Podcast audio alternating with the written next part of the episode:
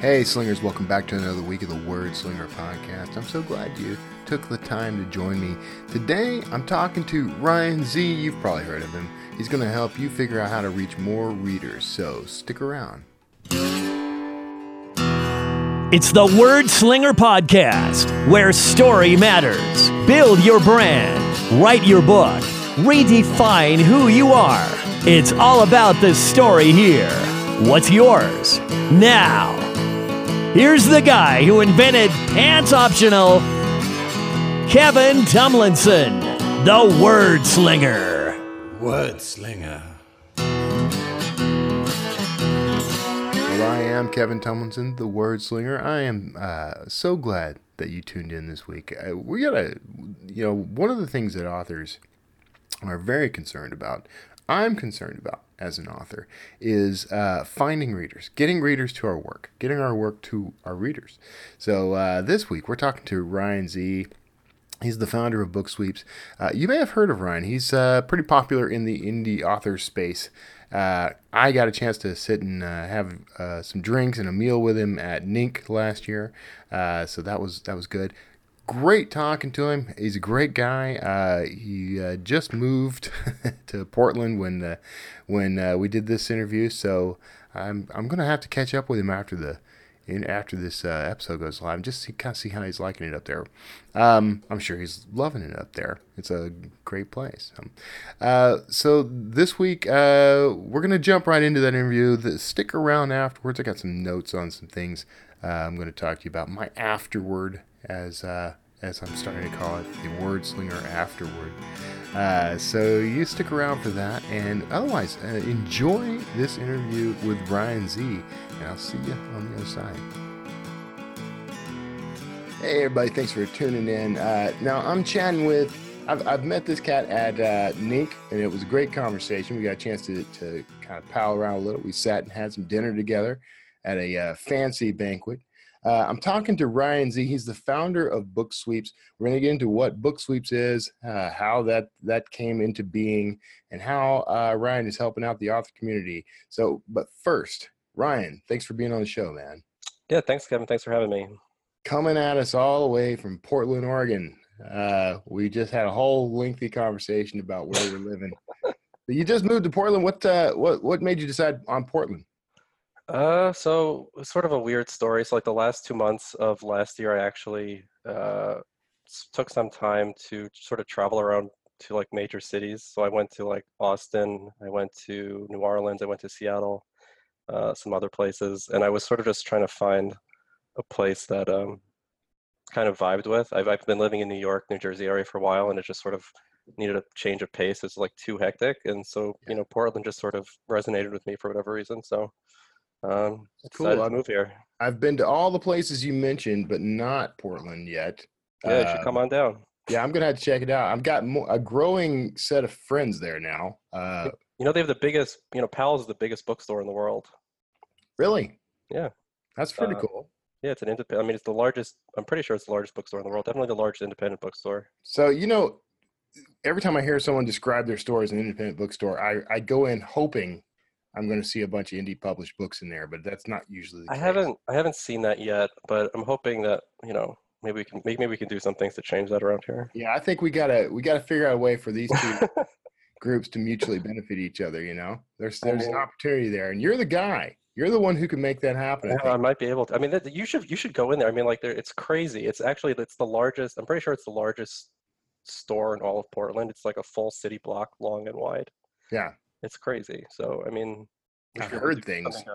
Yeah, definitely heard about it. And I, I am, I am the, definitely that guy who hits all the big books, well, big and small bookstores uh, in Uh-huh. all the all the cities he visits, as many as I can cram into a, a trip. In fact, I, I nearly missed one of my panels. I was go, I was in uh, San Francisco Writers Conference uh, this past this past weekend, and I. I had a break and I went and uh, checked out a couple of bookstores and nearly missed one of my panels because I was head down in a big stack of books. But um, let's uh, let's hop over. Let's talk about uh, book sweeps. And uh, why don't you give me a breakdown of what what that is and what you do? Yeah, I mean, so Book Sweeps is primarily a, it's a book giveaway platform that aims at helping authors uh, grow their platforms and generate grow their platform and generate leads. Um, so we run uh, primarily multi-author giveaways um, that leverage the audiences of the authors involved, um, along with our uh, fairly sizable audience that we've grown over the last uh, few years. So we started, um, I started this in 2016, and since uh, then we've we have generated uh, our email list is currently around 100,000 subscribers, and we have Okay. another uh, 10,000 or so on social media. Um, so you know, uh, we run promotions that are primarily aimed right now at helping authors grow their email list and their BookBub uh, follower plat- uh, following. Yeah, man. I um, I know it's a cli- it's cliche by now, but that that mailing list is my key marketing tool. I think it's every author's most important marketing tool. Mhm. Um, yeah, uh, prom- promotions like what you're talking about have helped have helped me tremendously. Uh, what was sort of the impetus behind that? Well, like, what made you decide that platform needed to exist? Yeah, that's a good question. So um, I started working with authors uh, sort of like 2013, 2014, and then I started my own business in 2015.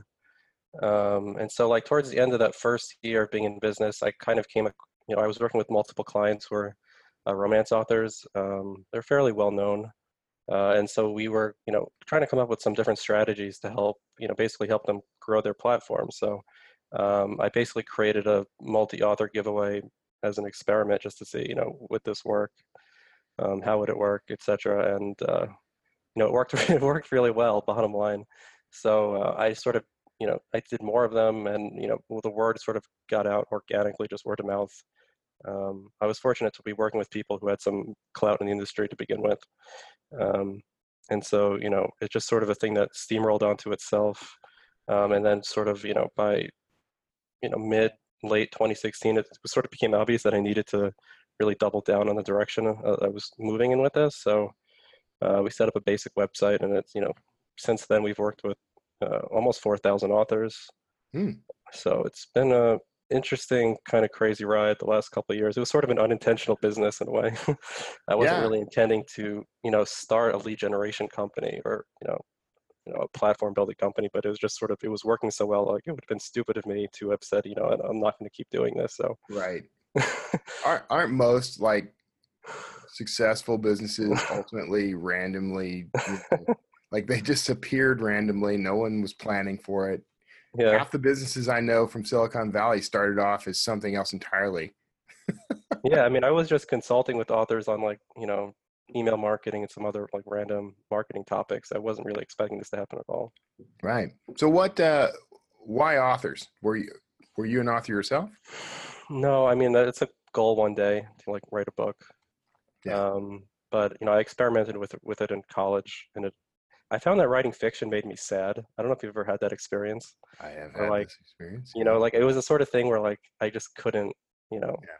I couldn't. I couldn't do it. It wasn't good, like good for my mental health, to put it Wow. bluntly. wow i haven't Yeah. had that experience but yes yeah it was like i ended up in like these dark places i didn't want to be in Yeah. you know so um but i've always loved reading um and i've always wanted to work with authors. It's sort of funny i didn't really realize you could work with authors in college. Mhm. i was an english major and you know i did all the fun englishy things but like somehow the idea of working with au- it seemed like authors are all dead people you know? Um at least you the way it's done. we're not. Yeah that's true I can't. are you really there kevin? Are you really there it's like it's like six sense so there's some six sense stuff happening right now. Right. Yeah but yeah but so like yeah i mean i didn't really realize you could work with authors until i got you know i, I found some internships after i graduated uh, from college and you know it sort of introduced me to the more traditional side of things but um, you know i worked i was ended up the, my first clients were actually hybrid authors so it was a nice uh, you know way to sort of see both sides of the industry at the same time right so sort of a fortunate you know way that i got into it Yeah, that's um that's interesting. I like how you put it that you didn't realize you could work with authors. yeah You know, there was this untapped market out there that you yeah it was like. And I think even now, like when I talk to people, like we have an internship where we, you know, so people come to us and they're like, well, know a lot of the even like younger people now who want to work in publishing and they're excited and contributing um, they don't realize you could work like indie authors as an industry Right. um, is a thing you know like you get Why, out of why do you think that is? well i don't why- think I, well uh, well i think there are a bunch of reasons one is like it's not you know most of these people are most of these kids are coming out of college they're reading you know traditionally published books they're studying traditionally published books Mhm. I mean, the entire all these institutions are geared to, uh, whether intentionally or not, you know, m- making people think about literature as a, a product of the traditional publishers. Right. You know, you know, they don't they don't speak down on indie publishing or self-publishing, but they don't really know about it. They don't say anything, and so it doesn't really come into your mind that it exists. So, you know, it, it's interesting. I- Yeah. Um, yeah, it's interesting because a you know, a lot of these people they work, you know, they intern with us, and they're like, "Oh wow, there's a whole new world out there of you know, all these opportunities they weren't aware of before." Yeah, that's so that's fascinating to me. Just because these are these are kids who are going in thinking, "I want a job in publishing." They they know that much, Yeah, but they their whole perspective changes when they learn about the the indie author uh, industry. Right. And there's so many opportunities really to work with authors that hmm you know you just wouldn't be aware of, you know, uh, unless you know you somehow you got lucky enough you you knew an author, you met an author or something who Yeah. happened to be successfully self-publishing. You know. What are what are some of those opportunities? I know you provide one, Yeah. or uh, maybe more than one. You you you're an entrepreneurial guy. You may have a half a dozen. Yeah. I mean, I, I mean, do you mean like in terms of uh, people looking to participate in the publishing industry? Yeah, like what are some of the uh what would you by your estimate, what do you think are some of the the gigs that uh people could go into that exist that um that might not just lead to a, a career in indie publishing but in but might be beneficial to a publishing career in general? Yeah. I mean, like, you know, working with authors on advertising. You know, if you're able to, you know, there are a lot of great online courses out there. That's how I learned most of what I know. Right. Um, taking online courses, just sort of, you know, reading blogs, you know, listening to podcasts like yours. Um, Yeah. You know, so I mean, if you can, you know, teach yourself some kinds of advertising, uh, Facebook ads, you know, I mean, it's hard to learn Amazon or BookBub ads unless you actually know an author to begin with. But Right. um, you know, if you can teach yourself email marketing, you know, it's like uh, most authors don't know what they're doing when it comes to email marketing. I'm sorry if that, that breaks anyone's bubble here, but I think um, most of them acknowledge that they don't know what they're doing. so I mean, there there are a lot. There's a lot of there's a lot of room for for, and there are more. I think there are more uh, authors looking for help than there are people able to help them. You know, Yeah. I get I, whenever I get I get emails fairly regularly from people asking you know help for email marketing. It's not something I can do yeah. at, the, at this point. So. Um, What's I- uh go ahead, I'm sorry. No, I just think like if you go up and down the list of like things that tasks that authors need help with, even just like you know scheduling promotions, all that kind of fun, like virtual assistant type stuff. Right, right. There's a lot there. I have to tell you, I wish I had had my the author experience that I have now hmm uh, when I first got into marketing, because I think it I would have been- much better at marketing to begin with. do you- how I think most of my education in marketing has come since I became a, a publisher. Why do you think that is? Uh, you know, I really don't know. I think it's I think it's because as a publisher, and particularly an indie publisher, you're free to try things um, that that a lot of the, the established uh, marketing agencies and that sort of thing aren't going to try. Mhm. Uh, but you could make a case for it now. Like I could walk into one of my old jobs and say, "Look, we're doing this part all wrong. We could revamp this for no overhead, and we could bring our clients a lot more money, and we could bring ourselves a lot more money." Uh, there are a lot of things like that. Email marketing alone is something that that none of the agencies I ever worked with did email marketing. Really, that's fascinating. Yeah so really. Uh, but I digress. Uh, so, um, I was, and I had a whole other question in mind. I was going to follow up with you, but it, that's blown out of my head now. So we'll move on. Um, so your list, you, you've got, you say like around a hundred thousand readers uh, subscribe to your list. Um, is that pretty well segmented per? yeah. Yeah, I mean, so we so because we run giveaways in all different genres, so we would run, you know, we the reason, uh, well, one of the main reasons it's been successful is because the promotions themselves are very uh, niche down. So like we wouldn't run uh, a promotion that caters to multiple genres at the same time, and typically we wouldn't even do one that caters to multiple subgenres of the same genre. So like we normally do like you know small town contemporary romance, um, you know like sweet and mild. Like we wouldn't mix mild and, and sexy hmm uh, because again those the readers just they're not the same people. Right. Um, Mild and sexy. That's my wife's called me that almost from the yep. S- sexy Kevin Tumlinson. mild and sexy. Yep. That's going Um, on the business card. Yeah, should right.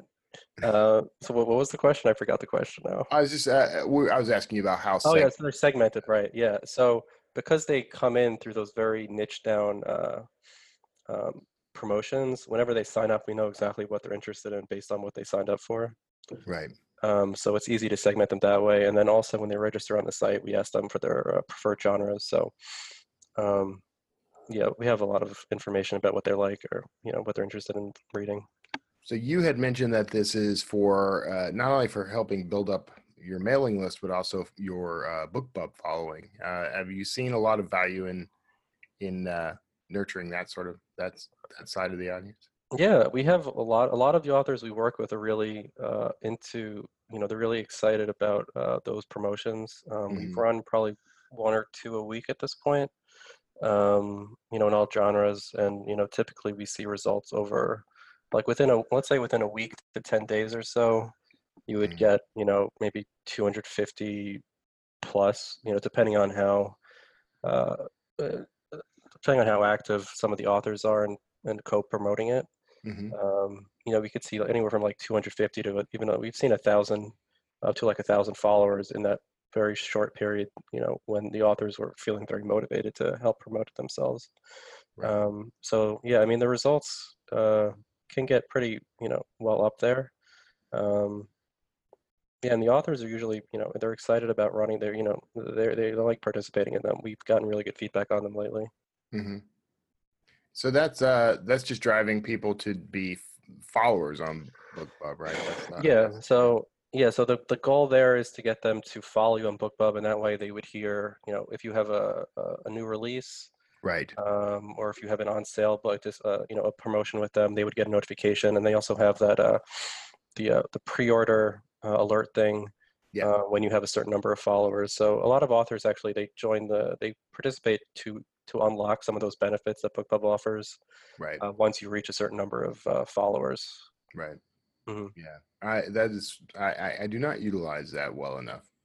Only because I I had a beef with BookBub. Not I don't, I'm not against them or anything. I just Mhm.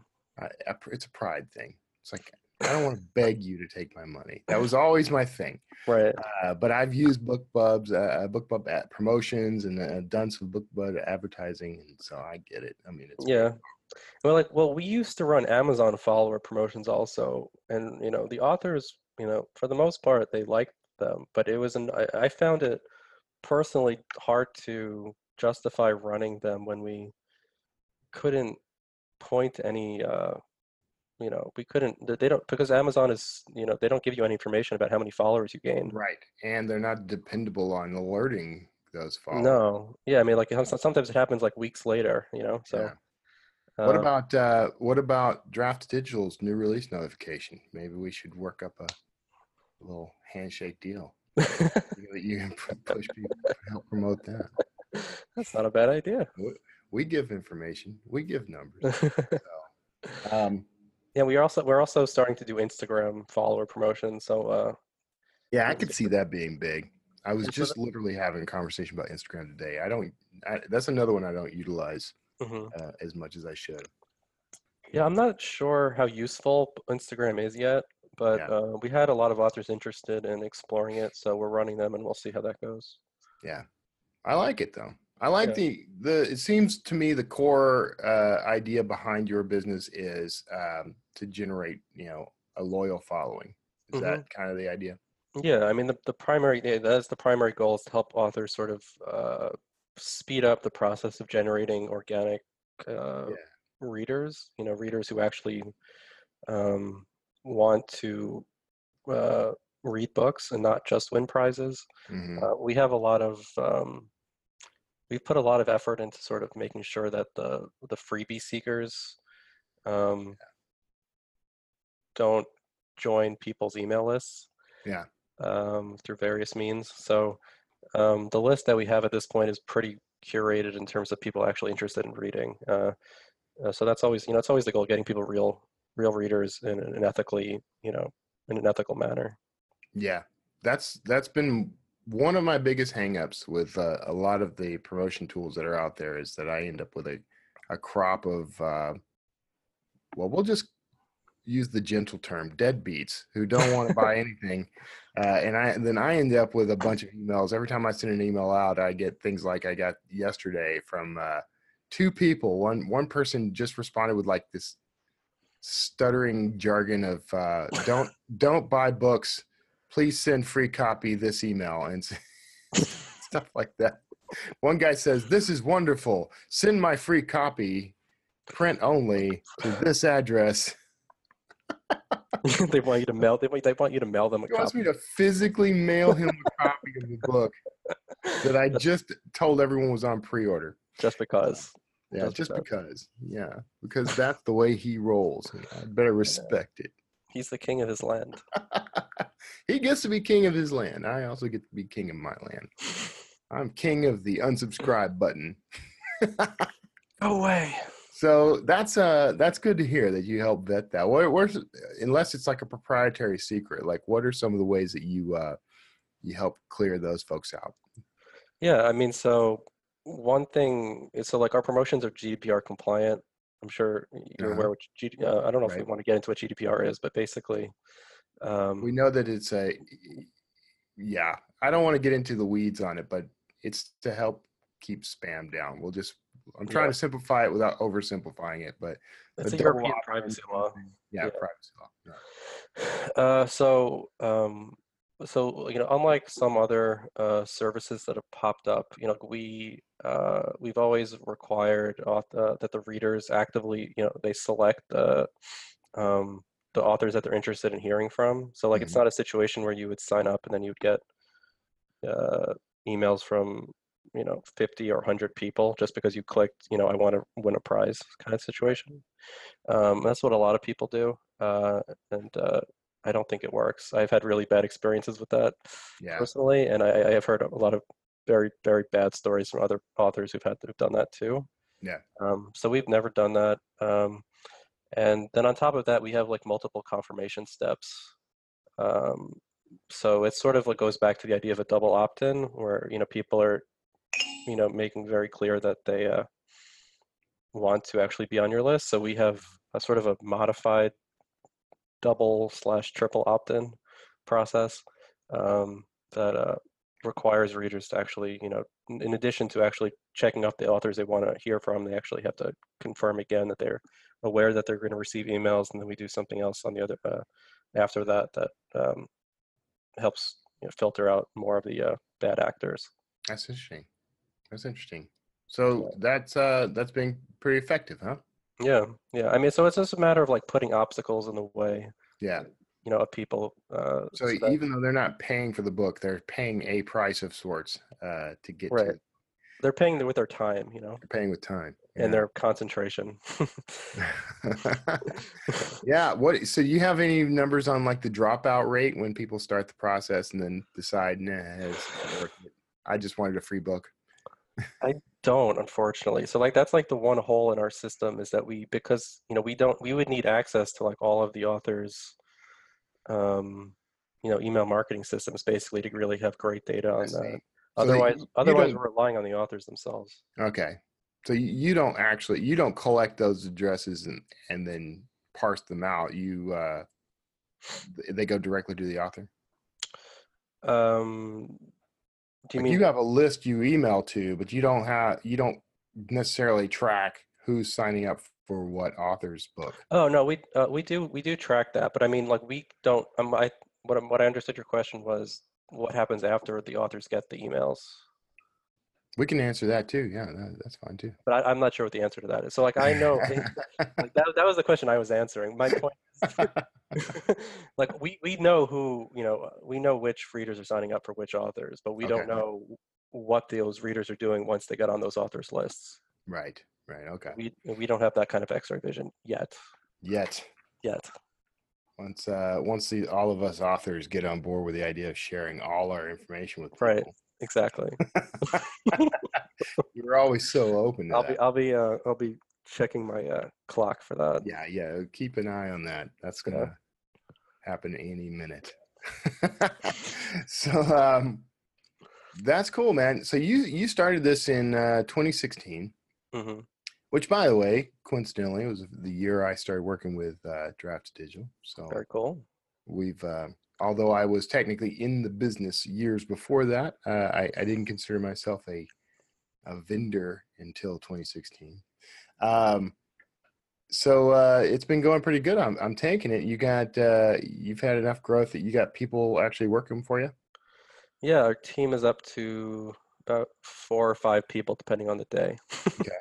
All right. Are they all remote, or did you make them all move to Portland? no, actually, one of them, funnily enough, lives fairly close to here, but uh, uh, most of them are around the world. Uh, we have one person in Central Europe. Um, most of the rest of them are on the East Coast. So Um, how do you um this is something I'm always curious about. And I've I've got my own processes. I work remotely, you know, uh, I always have. I used to have remote teams for my business.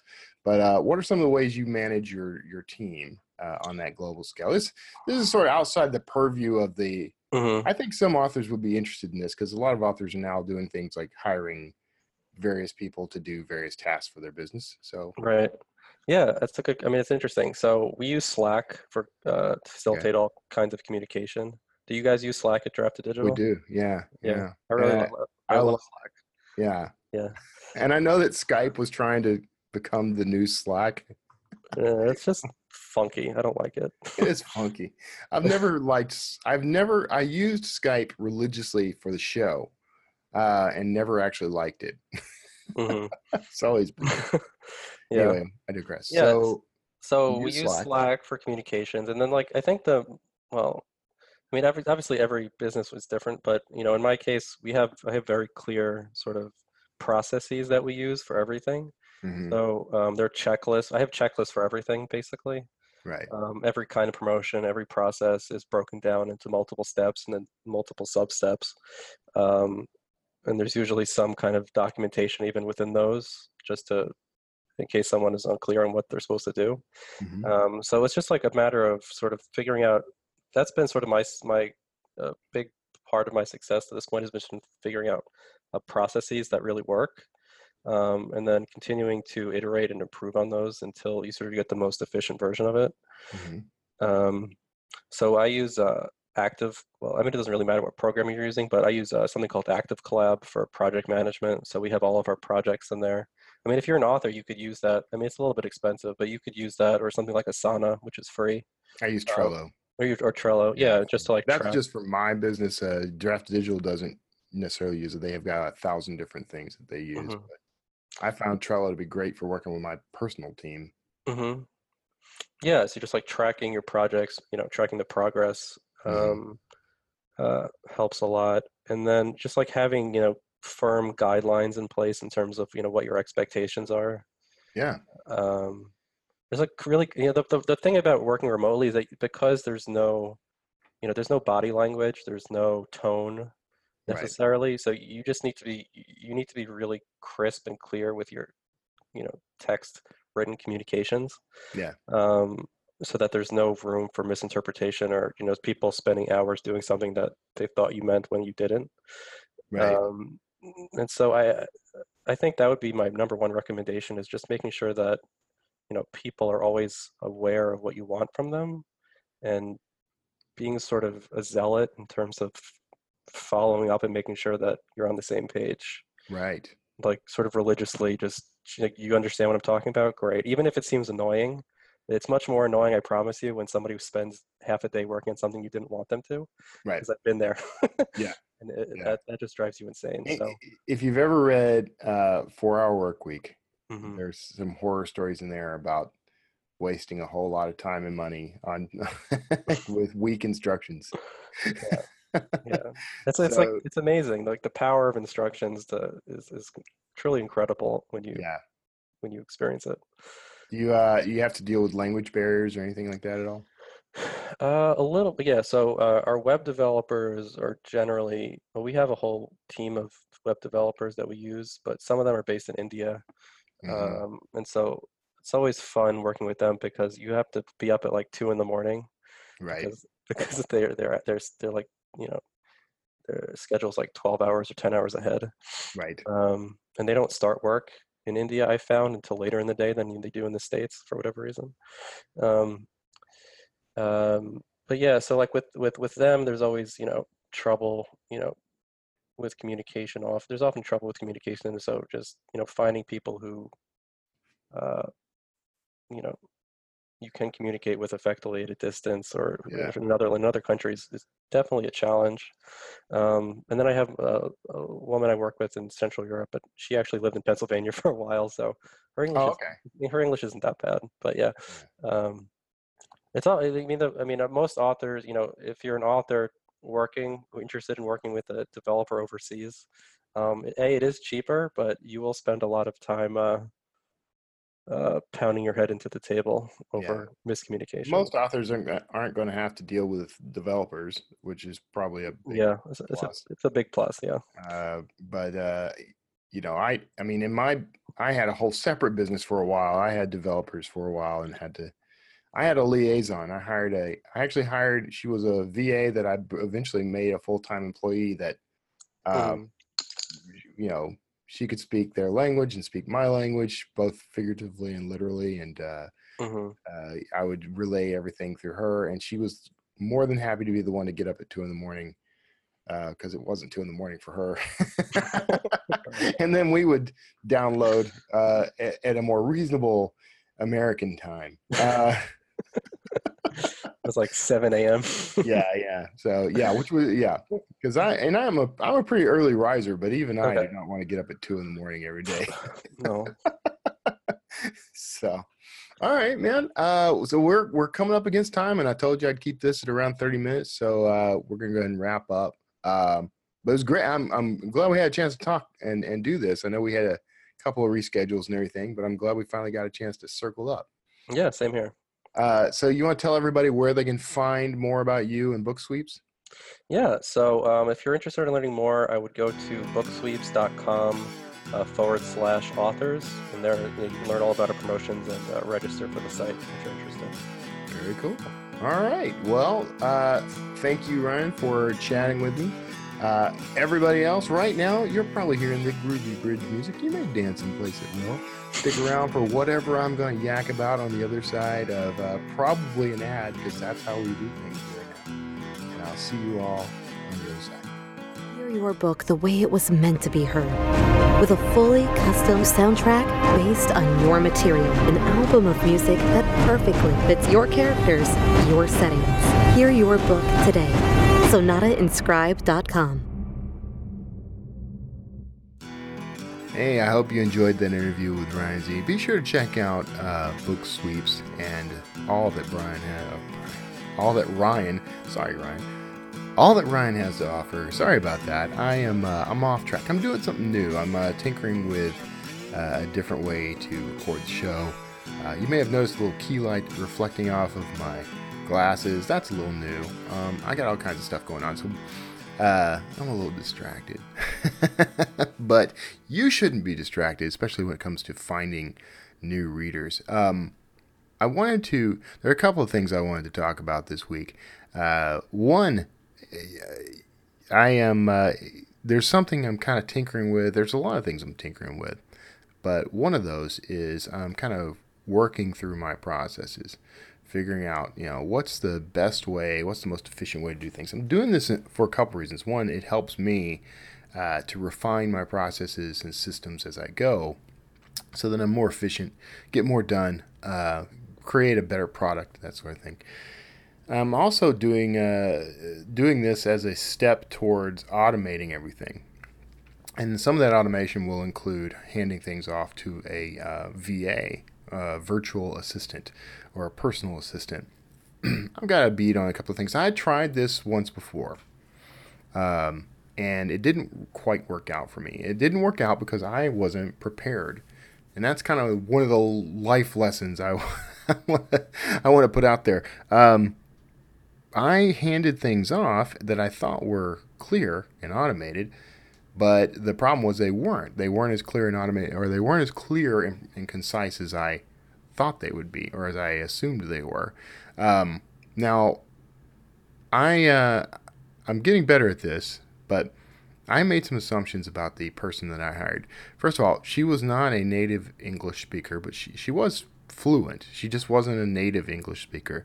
When I handed things off, I kind of expected that um, she would, you know, think things through. You know, do what I would do. Uh, ask yourself, how do I accomplish the task that's in front of me? And then go and do that. But that didn't quite happen that way. Uh, what happened instead was I, I handed her some things that I th- I thought I had boiled down to their their most basic instructions, and I expected her to sort of take the ball and run with it. Um, but she kind of floundered for a while. she spent a lot of time doing the wrong thing, and then ultimately it ended up costing me uh, several hundred dollars every time I'd give her a task that you know it didn't have to cost me. So all that to say, I stopped using her I've had a couple of different VAs, but uh, I've I stopped because I I always had this impression that well, it's just if I'm gonna have to go back and redo things anyway, why am I paying someone to uh, to do this stuff? It's just easier for me to just take care of it myself. So I kept all those tasks on my own plate. I've done that for quite a while now. Um, now, here's where things have shifted. Um, there are enough things on my plate now that it would be worth my time to hand these things off, to delegate these things to uh, someone else, a, a, new team member, and uh, and so I'm preparing to do that. I'm taking the lessons I learned from my past experience, and I'm I'm refining. so I'm I've created processes. I use Trello for a lot of things. Trello is going to be key to uh, to what I do here because I'll bring this person in, and I will say, look, here are the systems here's what it takes to do a book launch for me. You know, here's how to set up the pre-orders. Here's where you got to upload stuff. Here's where you got to, uh, uh, you know, what? Here's the graphics we need. Here's the copy we need. And I may be providing a lot of that stuff myself, but having someone who who says, here are the tasks. Here's the checklist that you created that you said I should follow and I'm following up to make sure you've created this this asset or we have ordered this asset from somewhere or whatever. Um, so that's that's where that's going to come in handy. Now, how this may relate to you, you may not be at a place where you need or can afford or even want a uh, an assistant of any kind. Um, that's fine, and it's not something you have to have. I could really, the irony of all this is the more I refine my systems, the less I actually need someone else to do all the work. so I'm, uh, I'm steadily improving things, uh, but my goal is to make it so easy that I can just hand it off. Um, and uh, where you can benefit from this is is to do sort of the same thing. Start putting together processes. Start looking at what you do. What are the tasks that you repeat each time you do something? So, if you're going to do a book launch, you know you're going to need, well, first of all, in the production of a book, there are steps. There's not just writing the book, but there's also editing. There's also the uh, cover. There's also the back cover copy or the book description, which will go on a website. You might want to have separate back cover and website descriptions. You might.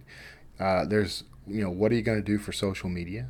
Uh, which means that you need to have social media posts to, to post. You need copy for that. And when I say copy, I, I sometimes I forget that not everyone is is uh, hip to the lingo. Uh, but I was a copywriter, meaning um, not the copyright that you think of when, with the Circle C that protects your intellectual property, but copywriting as a writing uh, task. A copywriter is somebody who writes text, or as we call it in the business, copy, uh, that is used for marketing purposes, promotional purposes, sometimes technical writing, that sort of thing.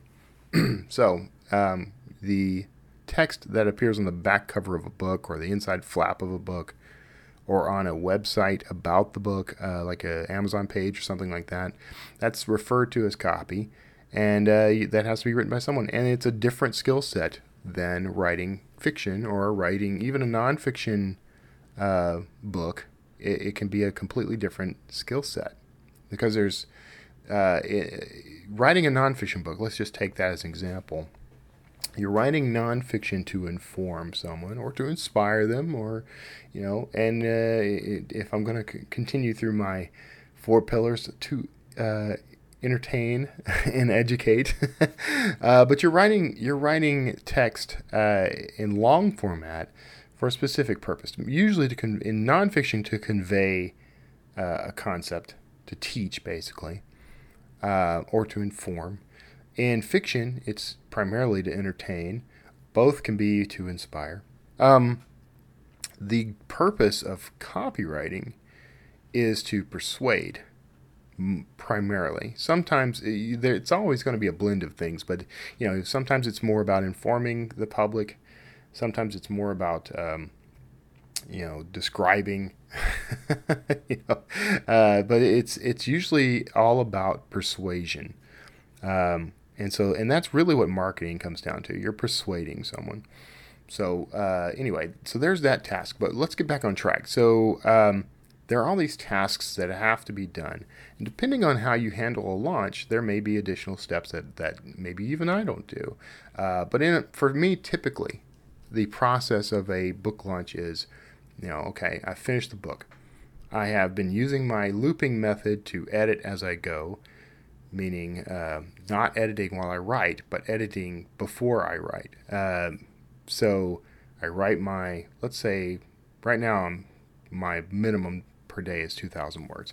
It goes up and down, but right now it's 2,000. So I've written my 2,000 words. The next day, I edit those 2,000 words and then I write 2,000 more. so that's looping for me.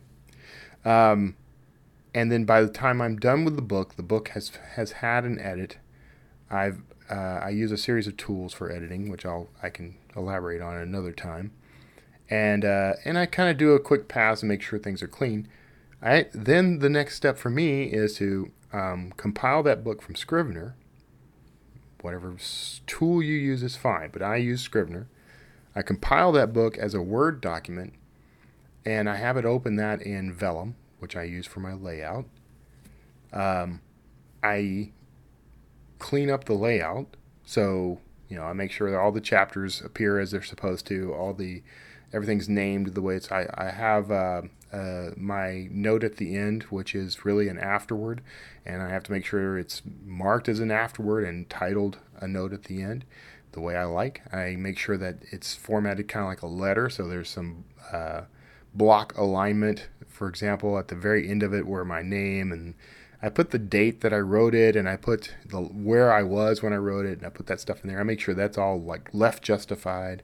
So see, these are steps, and um, I can write these steps out and elaborate on them. I'm gonna, and I'll tell you about another thing I'm going to be doing. I haven't started yet, but I, I, I will be. Um, but then I spit that book out of Vellum as all the different formats, and I upload those formats to BookFunnel, create a link so that my street team can download the book.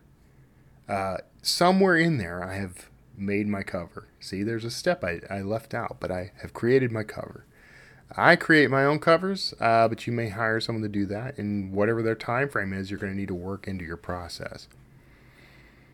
So if you're hiring someone and it takes them 30 days to make your cover, then and you know you want to launch on such and such day, or you want to have the cover available for reveal on such and such day, then you need to make sure that your process includes uh, hitting that 30 days out, requesting it 30 days out. Okay, so once it's uh, once it's up and ready for the street team, I send them the email. So there's another step.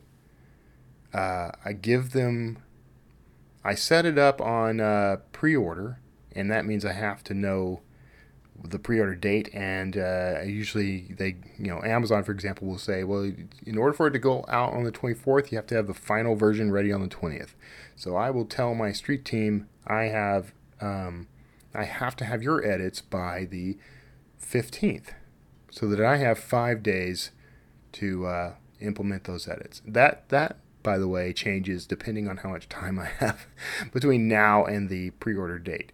Uh, so sometimes I give them uh, I, I want to make sure they have lots of time. But sometimes I, I give myself five days, sometimes I only give myself three days, two days, uh, just to make sure I have at least a day in, or two in there where I can make all the edits. Uh, I give them instructions, you know, in that email about how I want the edits presented to me, and boom, goes out. Uh, the process from there can uh, is uh, I've got this kind of ironed out already, but um, then I do my announcement to my list, the cover reveal. I announce the pre-order and I put links in the email. Um, I, I have to decide how I want to present that. A lot of times I like to do a pre-order and cover reveal in an, in a sort of marketing esque email, still personable, and then follow that up. Uh, I have follow up emails for the rest of the time that that thing is on pre-order. So I have, you know, maybe three days out, I do another email and it's something else entirely, but I mention the pre-order. Three days after that, another email. This one might be a written world email, uh, which is usually an essay about history, and uh, it's long format and people love them. But I also put in a little blurb. Hey, don't forget, I got a pre-order coming up. Uh, I also schedule my social media during these times. So I write that stuff out. Try to do all this in advance, and this is part of why I need the processes. So I remember to do these things, but try to write this stuff out in advance, and then I can schedule those those uh, announcements to go out in social media. And I have to figure out ways to make that attractive. Somewhere in there, I've created a motion graphic. So uh, that motion graphic gets used for social media, gets used for um, updating my the banner on my homepage. Uh, it gets used for updating the uh, feature block on my book page. Um, and uh, you know, so that's a useful graphic that gets used over and over again. If you don't know what I mean by a motion graphic, uh, go to kevintumlinson.com, watch the uh, home page load, load, and you will see a motion graphic uh, as the top, you know, huge chunk of the page with text over it and everything. And click on, go to kevintumlinson.com slash books, and you'll see the the uh, feature block that I'm talking about. So that's um, that's part of my steps. That's part of the process. Um, and you know, all throughout, from the time that I finished the book, actually well before I finished the book, from the time I start the book to the time it goes live on pre-order day, there are all these steps, and they're all important. They're all vital. They must be done. Uh, and I've refined refine this as I go. This is a key component, by the way. Um, editing. Edit your processes uh, because you'll find new ways to do things. You'll find new tools that make things easier. You'll find new resources. You'll meet new people. Um, there's all kinds of ways that you can improve this as you go. So editing is very important. Then, uh, then the book goes live, and it's not quite over after that. It's now it's about uh, you know reminding people it's there. Now it's about reminding them about the rest of this this series. Uh, a whole series of things that people can um, can relate to, all part of the process. So it's all very long and elaborate. And when I tried listing it out as just a bullet list, checklist kind of thing, it got crazy. Um, but I needed it. I needed that. So the next, so now I have that. By the way, I made a template in Trello and for every book, I create a card, which is uh, uh, has the title of the book, the description of the book gets put in there, that so I can copy and paste that anytime I want. Important links are associated with it, like the giveaway links for uh, for the street team. Um, the cover in various sizes will be dropped into that tre- that Trello card, uh, including 3D versions of the cover uh, the animated GIFs and the uh, or GIFs. Um, links to uh, video versions of the mo- motion graphics that I created that are on YouTube uh, on a private list or unlisted list on YouTube. Um, you know, um, the errata, errata, uh, and that and that is I don't know why I'm laughing as I say this, but that's the errors. So when um, errata, maybe some people say. Uh, it's the typos and stuff that my reader, my uh, street team send me. uh, in the Trello card, you can create a checklist, name it anything you want. I name it errata, and then I I drop in, I copy and paste from email to that checklist. And uh, because of the way I tell them to, to format their lists, if they do a carriage return between each line, Trello automatically detects it and makes each error its own um, checklist feature, right? A little checkbox and then a line. It, it breaks it up for me automatically. It's kind of cool to watch it to just populate that list.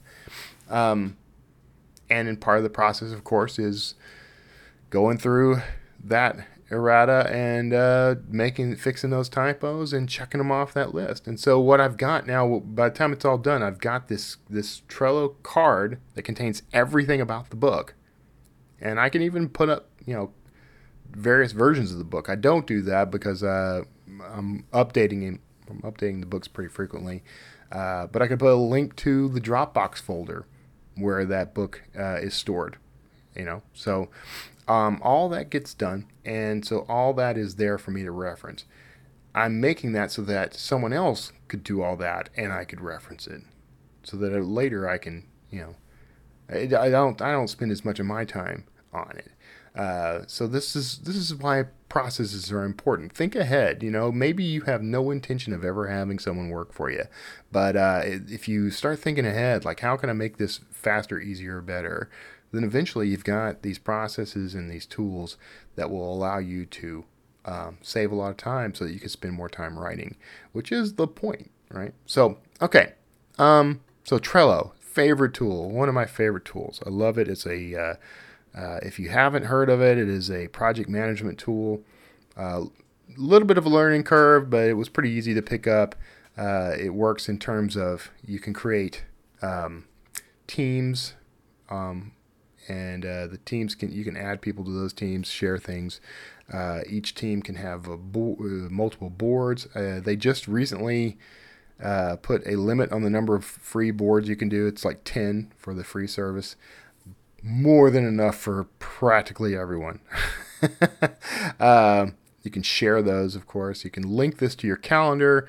Uh, you can set uh, time frames uh, like uh, deadlines on. Uh, well, I'm getting ahead of myself, but in the boards, you create cards, and the cards can be whatever you need them to be, including checklists or whatever. You can set deadlines on that. Um, I use the deadline thing as the I put the go live date for the book as the quote deadline. That way, as I'm getting closer, that thing changes colors. It you know it goes like yellow, red, and then on the day that you check the box, it goes green.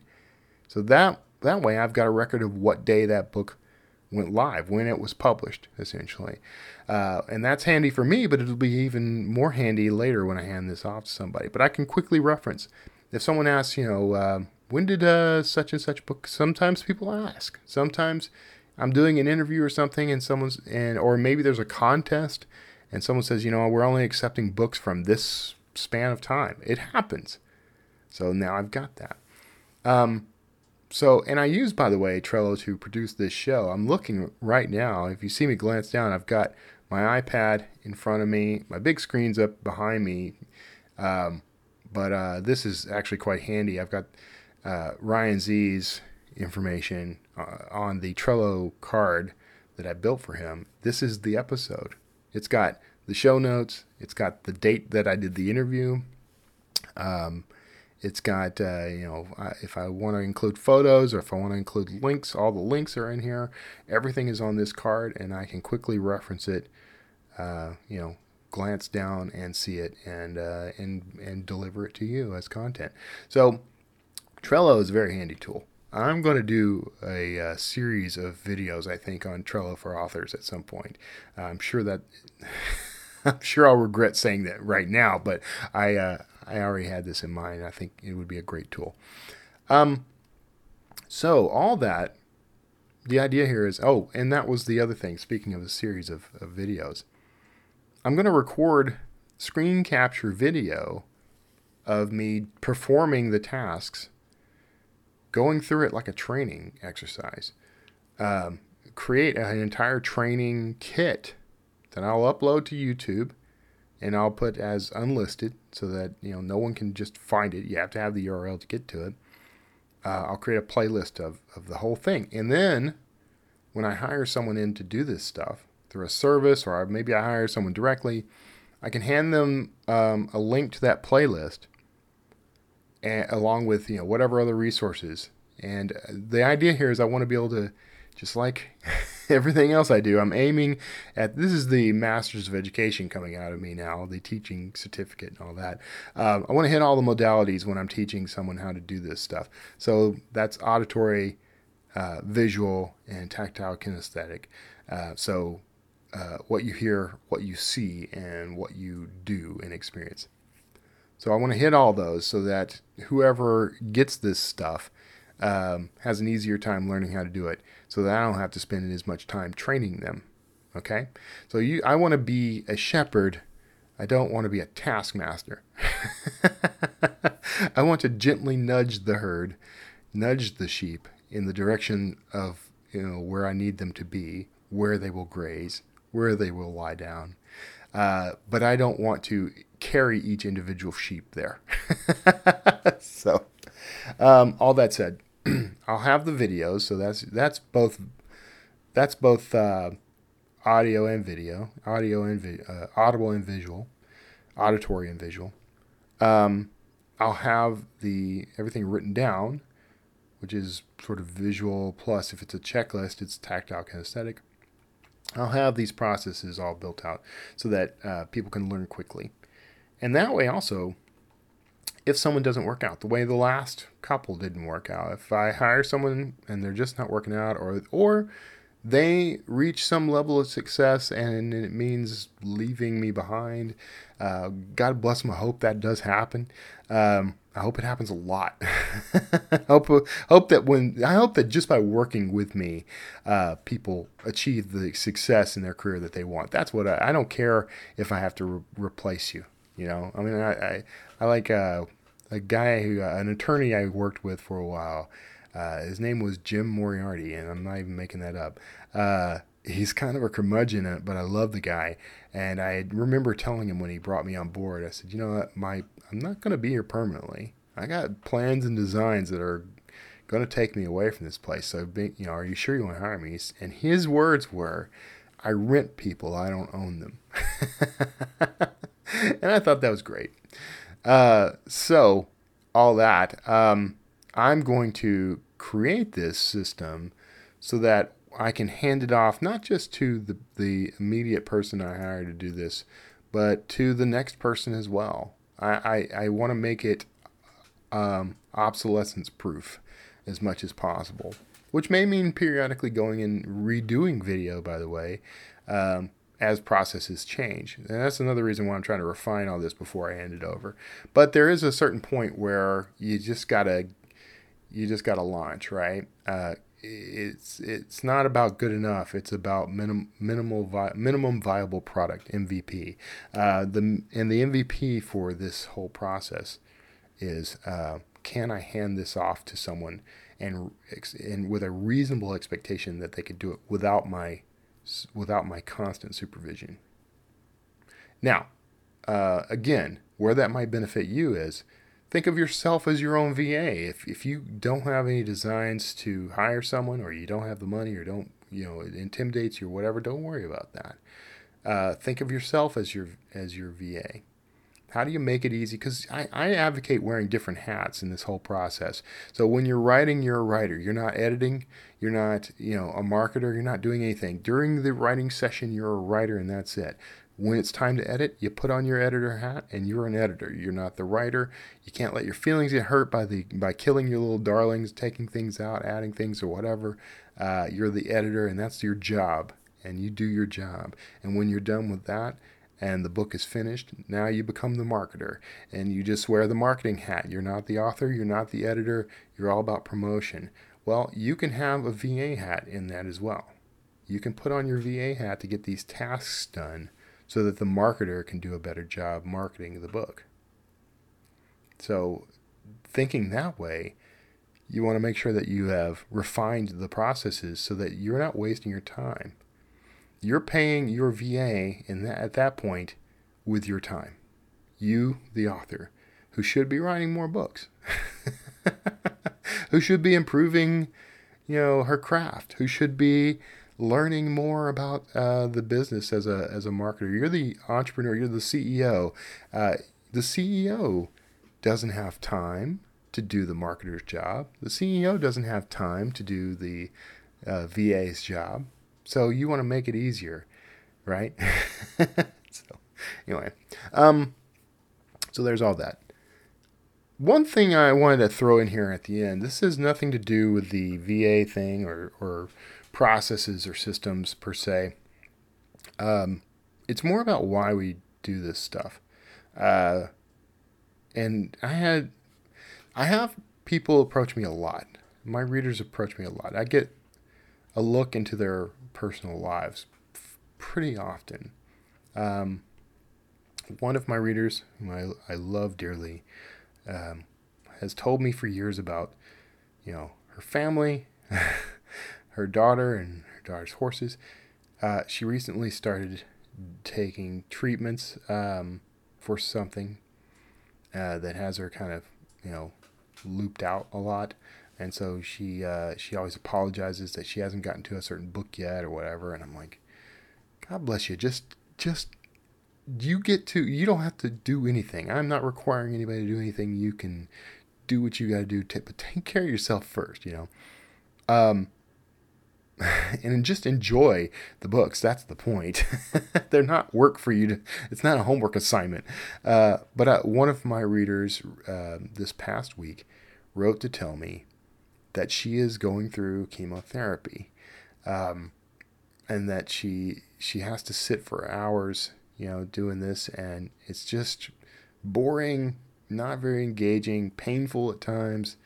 Um, but she wanted to thank me because she's been reading through my books and not just my books, but she's also she's on my mailing list. So those written world emails that I sent, um, that I send, you know, periodically, probably not as regularly as I should, but the emails that I send that are um, little tidbits of history, essays about history, she reads those. Um, she enjoys them, and she enjoys reading my fiction.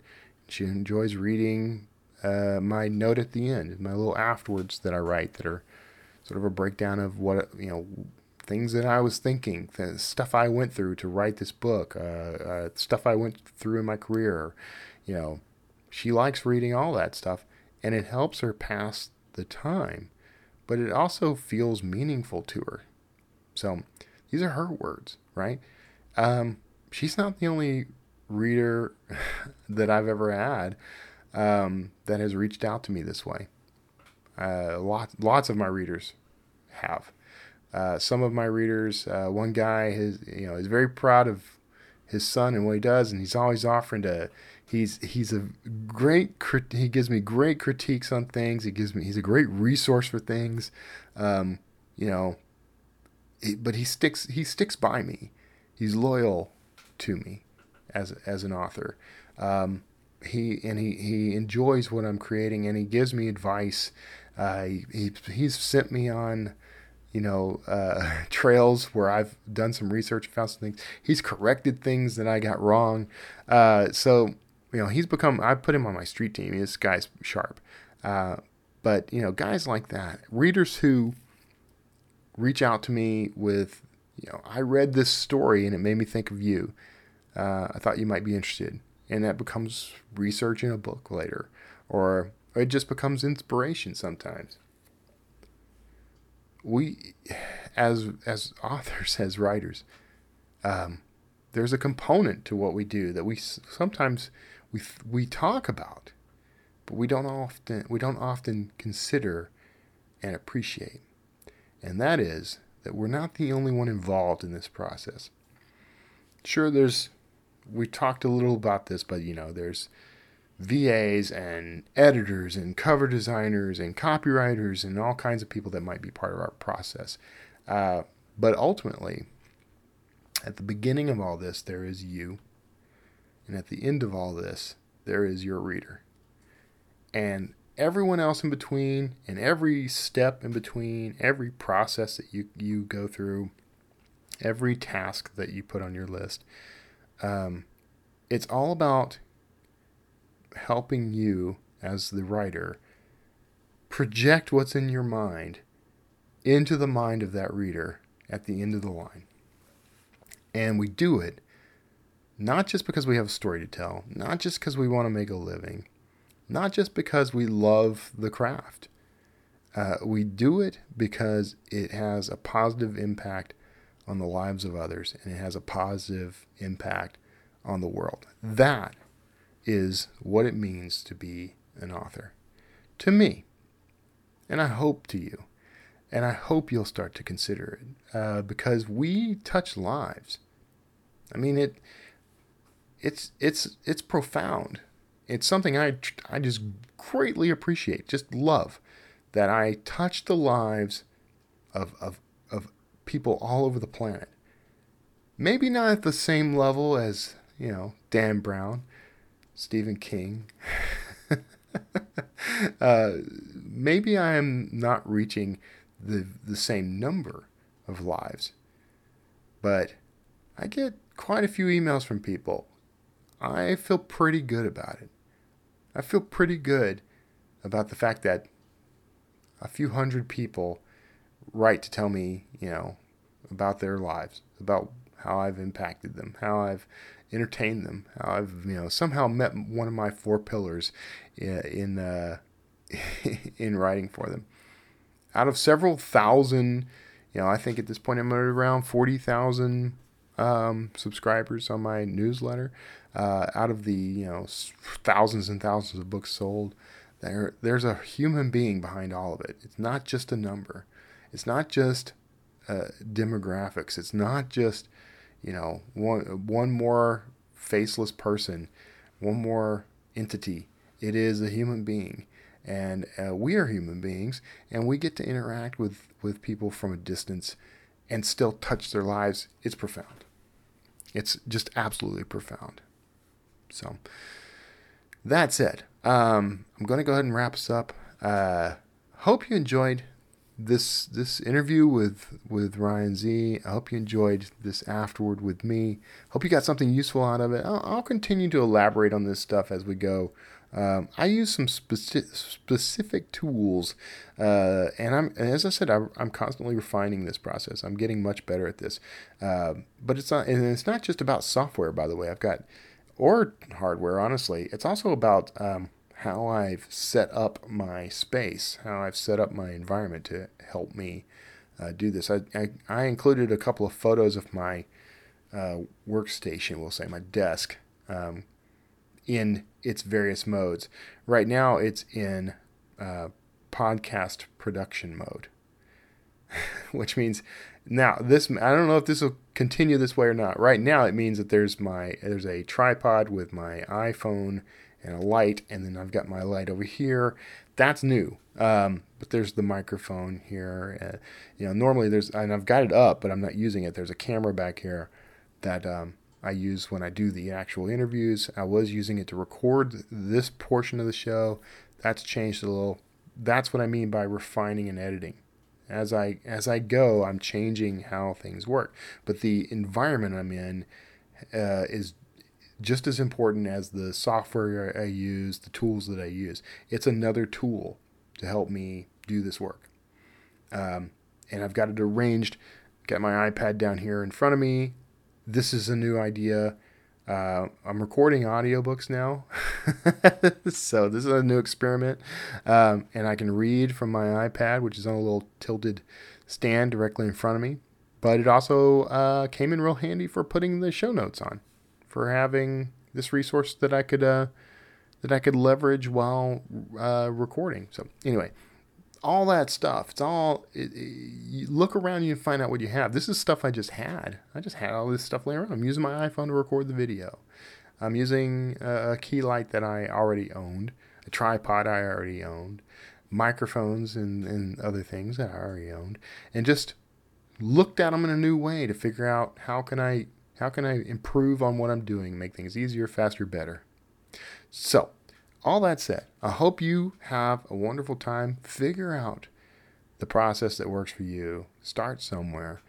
Don't worry about getting it perfect right off. Try something for a while, improve it, try again. and just keep doing that. Keep iterating and optimizing, as we say, until you've got something that it, you you can bat a bat a thousand, you can knock it out of the park. Uh, you will get there. So, if I can help, uh, reach out. Go to wordslingerpodcast.com. Leave a comment on this episode or send me an email. Uh, if you're on YouTube, you can comment on YouTube. I'm trying to get a lot better about checking YouTube comments. uh, but uh, anyway, other than that, God bless you. I hope you have a wonderful weekend ahead. Uh, Mother's Day coming up, so kiss your mom. Tell her I love her for me. And take care of yourselves out there. And I'll see you next time. Wordslinger.